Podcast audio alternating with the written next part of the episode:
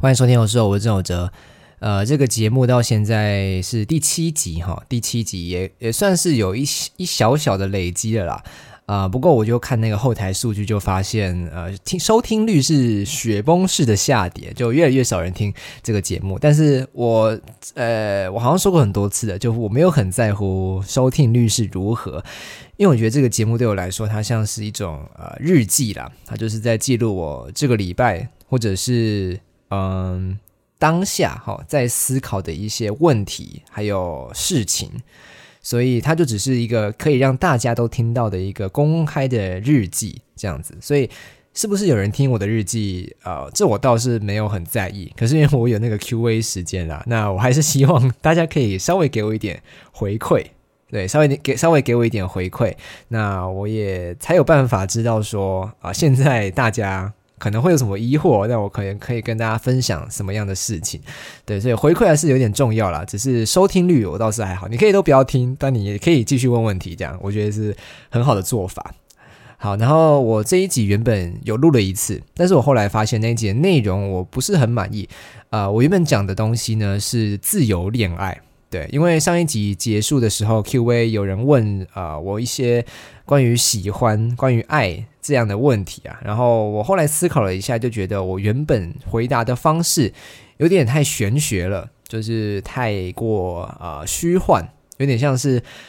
呃，好像你单纯就是一个不理性的想法吗？好像也不能这样讲，但我觉得它不够深刻。我觉得我的那时候的回答那个体会是不够深刻的。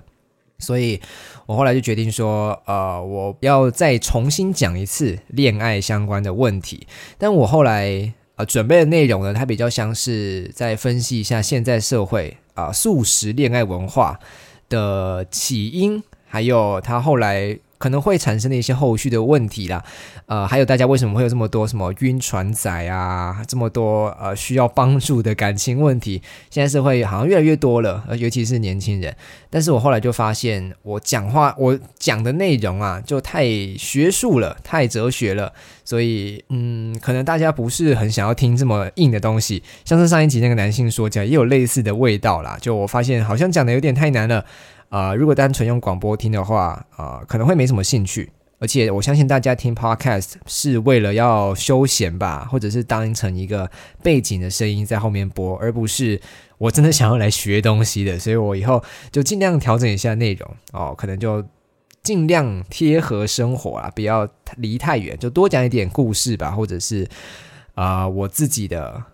呃生命历程，就不用太学术，对。呃，不过还是不能太随便的，我们还是要有一点深度的思考在里面。那我就尽量，这也是我的一种挑战，还有一个练习，就尽量在这个节目里面做到这样的平衡。好，那我今天想要讲的呢，是呃，我前几天在跟我朋友聊天，然后他就跟我讲说，他啊去刺青，对，刺青。那我后来就啊。回顾了一下刺青这件事情呢，因为我其实没有很了解刺青的整个过程，因为我没有刺青过，然后我身边也没有很多人去刺青，所以对于这个产业哈，对于这样这样的艺术，我是不太熟悉的。总之，我就我就和他问了一些事情呢，啊他就跟我讲说，啊，为什么会想要刺青？呃，他觉得刺青，或者是像在身体上打洞，像耳洞啊、鼻洞、舌洞等等的，呃，这种穿刺的洞，他觉得是对于他自己的一种提醒，对，是一种提醒。然后提醒什么东西呢？就是提醒他。啊，身体哈，自己的身体是有感觉的、有知觉的，而且它需要被照顾，然后也需要我们适当的去休息。为什么可以达成这样的提醒呢？呃，我自己的解读就是说，因为呃，刺青还有穿刺，就是打洞会痛，它会有一个疼痛感在。而且它在打完洞或者是刺完青之后呢，你会有一个痕迹。刺青就是刺青的图案嘛，那打洞就是会有个洞，或者是你可以戴耳环或穿啊铁环这样子的具象化的展现。所以刺青和打洞，它除了痛之外，还会有痕迹，就会随时提醒你说啊，你的身体其实是有感觉的。为什么呢？因为我觉得现在社会的社会上的人们啊，就因为可能太多外物了，你有可能要读书，可能要工作，或者是你有很多事情要烦恼啊，什么钱呐、保险呐，你赚钱啊，要什么时候退休，太多事情要烦恼了，所以你会在这么多世俗的干扰当中，就忘记你自己的身体其实是有知觉，而且是需要被照顾的。那他就透过刺青这样的方式呢，来提醒自己说啊，自己的身体其实会痛哦，会对这个世界有感知。所以在这个越来越无感的社会了，就我们人呢，对于世界越来越无感的这样的世界中，呃，刺青和打洞这样的装饰方式啊，我觉得是有它的意义存在的。对，它是一种艺术。呃，我自己其实前一阵子也有类似的想法。好，前一阵子呢，我就买了两个很便宜的戒指来戴。呃，我以前其实非常害怕戴戒指这个行为，因为戒指是一个要长时间留在你手上的东西。通常啦，你洗澡的时候也不会拿下来，甚至你这辈子都不会再拿下来了。所以戒指就是一个长时间在你手上，然后会好像咬着你的手的感觉。对。然后我前前一阵子的就还是我就买了两个戒指来戴。那为什么要戴呢？我等下会提到。呃，那两个戒指哈，它是开口状的啦，就是它是一个 C 型，它不是完全。啊，套住我的手的，因为我还是很害怕拿不下来，因为很多新闻嘛，不是说什么你手太粗了，然后肿起来了，然后就再也拿不下来了，戒指就会卡住这样，所以我还是很害怕。不过我还是想戴啦，所以我就买了两个 C 型的那种开有开口的戒指，它就可以根据你的手指去调整啊环的大小，这样你的指围啊，根据你手指的那个长度哎宽度啊去调整大小，我就买了两个戒指。呃，我在戴的时候呢，就发现我就过了几天，我就意识到一件事情，就是戒指在我的手上的时候，它会有两个，呃，给带给我两个感觉，一个是束缚的感觉，因为它是戒指嘛，它毕竟还是要套在你手上，所以它会对你的皮肤呃产生一些碰触，然后它会啊稍微比较紧一点点，因为跟平常比起来是啊有东西在上面嘛，自然就会有一些束缚的感觉。第二个呢是咬，它有一点咬住我的肉啦，因为那个 C 型的开口，你啊把它缩紧的时候，它会重叠，那重叠时候就会稍微咬到我一点点手指的肉，所以它会有一点点的小刺痛，所以我每次在戴的时候呢，就会有两个感觉，就是束缚感和刺痛感。那这就和我刚刚说到那个刺青还有打洞会带给人们的身体一种提醒，是我觉得是类似的道理啊，因为戒指戴在手上哈，你无时无刻。都会感受到那样的束缚，还有刺痛的感觉。呃，可能有时候你专注在其他事情上，你会忘记，然后它就像是已经习惯了那个束缚和刺痛感。但是总会有某些时候啦，我自己的体会，总会有某些时候，你会突然注意到自己手上有那个戒指，然后它束缚着你的手，然后咬住咬住你的手指，它就像是一种提醒，只是它是。啊，一个物品在提醒你，它不像是闹钟会主动提醒，它就是一个物品，永远存在在你的身上。但是，呃，偶尔它会起到一些提醒的作用。对，所以我就发现，啊，我之前想要戴戒指的原因，还有啊，他刺青啊，我朋友刺青的原因，可能是有一点点，有一点点类似的，就希望生活中有一些物品啊，有一些东西可以提醒我们说，自己的身体是需要被照顾。然后他会对外外界有知觉的，不要当一个绝对无感的人。就你在生活中，还是要时常的去感知，呃，身边的人、身边的物品，还有各种各样正在发生的事情。这样子你才有办法投入哦。我们在英文说 engaged，你才可以投入你的生活中，然后成为一个更有能量的人吗？好像越又越讲越玄学了。但是就是类似这样，你生活的方式就是应该要认真去生活。那不管在生活中发生了什么样啊，大大小小、好好坏坏的事情，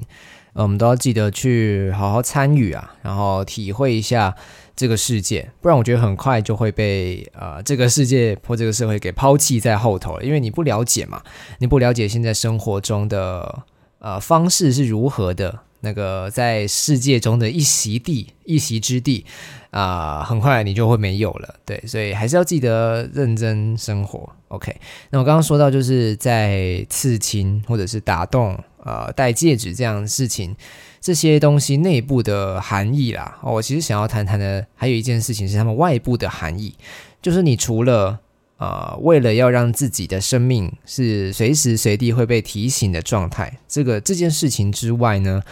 呃，它当然最大的作用还是因为它是一种装饰嘛，它会让自己看起来好看，或者是看起来有特色这样。所以，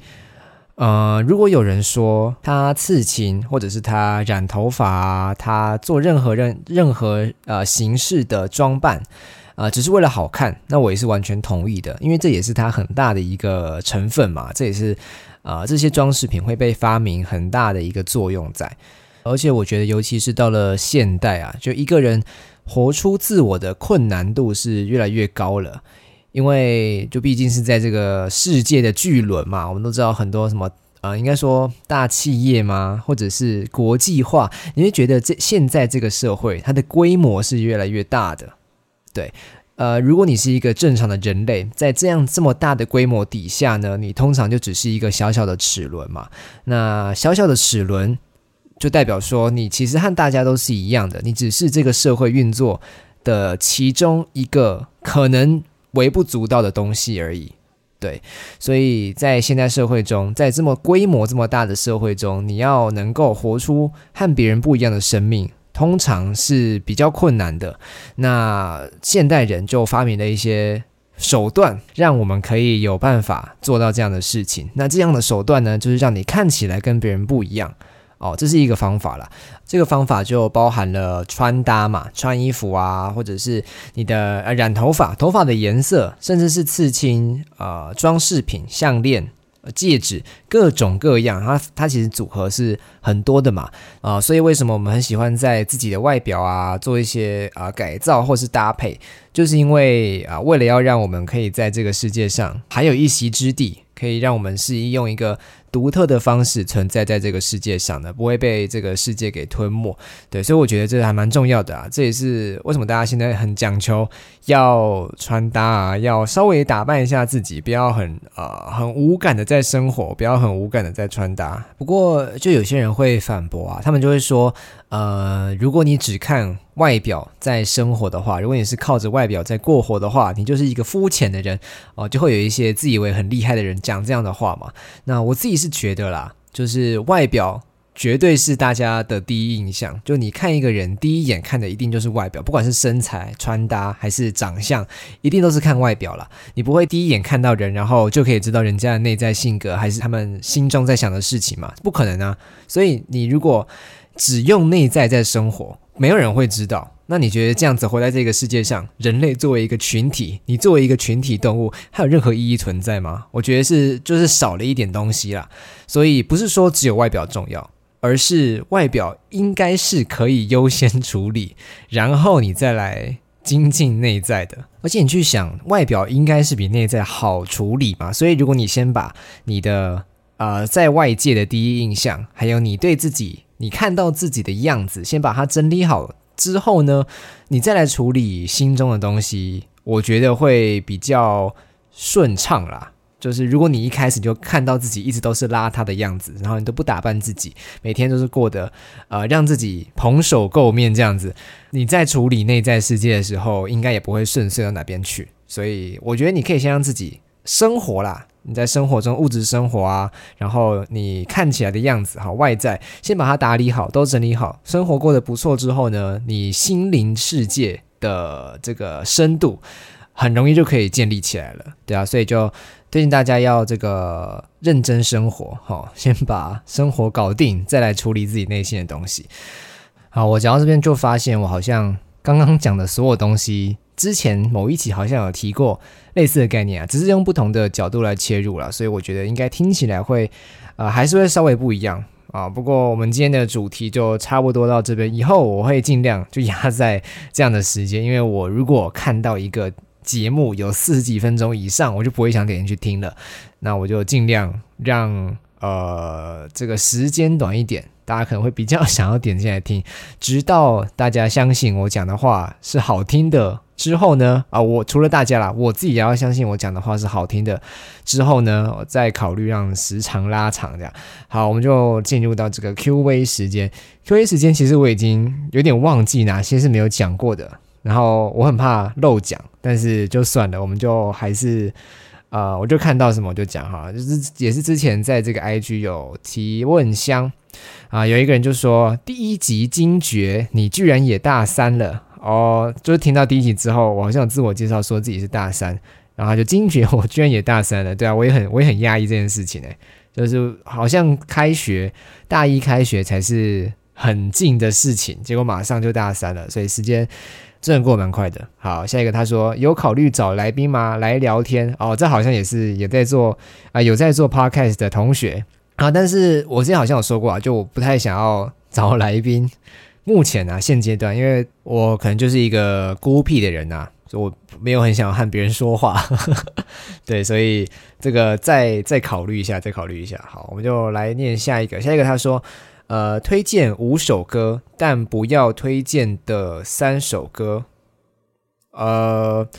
好，所以是要推荐两首歌的意思吗？我有我有理解错吗？不如我们就来推荐两首歌好了。这两首歌呢，呃，我找一下哦。我来推荐一首我其实真的一直都很喜欢的歌好了。这首歌就是一首韩文歌，它是一首韩文歌。那这个歌呢是叫做 Everything，就是 Everything 那个 Everything，好 Everything，它是谁唱的呢？它是一个叫做。黑裙子乐团唱的，那它是一个单人乐团啊，就是它只有一个人，但他叫自己乐团，对他叫啊 The Black Skirts，它是一个韩国的独立乐团，然后他有一个专辑叫 Teen Baby，那他这首歌 Everything 我是我真的蛮喜欢的，呃，为什么喜欢呢？呃，我我不会讲韩文啦，只是他的副歌就是一句话，就是 You You Are My Everything，就这样而已，他的副歌一直就在唱这句话，我觉得。一首好的歌啦，一个好的歌词大概就是这样的形式，就它有两个 verse，两段歌词，一个是主歌，一个是副歌，然后副歌大概就是一两句话一直在跑，那它的旋律抓耳这样子，然后主歌可以稍微呃不用这么简单，就稍微把那个意象扩散出去一点点，但是就稍微精确一点，他在描述他的心情的时候可以精确一点点，但是到了副歌的时候就要记得让那个。呃，任何的指涉性的东西都消失，什么意思呢？就像这一句，他说 “You are my everything”，这句话可以套用在任何情况下，不会说因为我今天，呃，我今天没有失恋，我今天人生没有失意，我就听不懂这首歌，不会这样子。所以一首，我觉得一个好的歌词，就是你的副歌要非常非常的简单，让大家都可以投射自己进去，但主歌就可以稍微困难一点点，这样。OK，大家有听懂吗？对，所以我很喜欢这首歌。虽然说我完全听不懂韩文，但是呃，副歌就已经够好听了。OK，好，呃，再来一首好了。啊，第二首歌呢是中国的痛仰乐队，就是痛苦的信仰乐队他们唱的啊。这首歌叫做呃《公路之歌》。OK，《公路之歌》这首歌和刚刚那一首《Everything》有很异曲同工之妙，就是他们的歌词我都很喜欢。《公路之歌》的副歌。也是一句话而已，就是一直往南方开，就这样，就这样子而已，就跟刚刚那个只有 everything 是一样的，呃，只有 you are my everything 就是一样。呃，为什么会真的我很喜欢这样的歌词啊？就是因为好，刚刚说一直往南方开嘛，他在写这首歌的时候，他一定有一个自己觉得那个南方到底是哪里，就是作词的人或作曲的人一定会知道说他心中有一个南方，他很想要去。哦，他在歌，他在主歌中也有类，也有提到类似的东西，只是呢，在听的人耳里，就是在乐迷啊，在听众耳里，那个南方到底是哪里？每个人都不一样，每一个人向往的南方都是不一样的。所以为什么说歌词，呃，副歌的歌词要很开放，就是因为你可以自己带入自己的私人的生命经验，然后，呃，乐团也可以同时和所有人共享这一首歌。哦，他歌所含有的一些浪漫的成分，所以为什么说这样的歌词啊，就是这种开放式的歌词，真的很简单，但是它又达到了歌曲啊能够被传唱、能够被大家共享这样的效用，所以这两首歌就推荐给大家，《Everything》和《公路之歌》。好，下一个他说，呃。第三集说的是海豹球吗？Pokemon Sleep 睡出来，这只真的刚起床就被萌死，真的超可爱哦！海豹球，它这叫海豹球，就是我说呃圆圆的，然后海豹那一只，这那叫海豹球。OK，好，我知道了。呃，Pokemon Sleep 睡出来这一只真的刚起床就被萌死，什么意思啊？我其实没有玩那个游戏，我不知道它的运作方式。看起来像是你只要睡一觉就可以抓到新的神奇宝贝，是这样子吗？那还蛮酷的，那我蛮想玩的。我之前没有办法玩，就是因为我住宿舍嘛。然后它如果是要那个追踪你的睡眠状态的话，你可能会在宿舍里面就啊，他就会追踪到别人的打呼声之类的，所以我就觉得说可能会不准，而且这样还蛮蛮诡异的，所以我想说等我之后搬出来再玩。那现在还没开始玩，因为我最近的作息实在是很诡异，所以很难，我很怕就是玩不起来。对，那之后开学之后可以来玩玩看。好，然后下一个他说呢，呃，刚听完童年正片。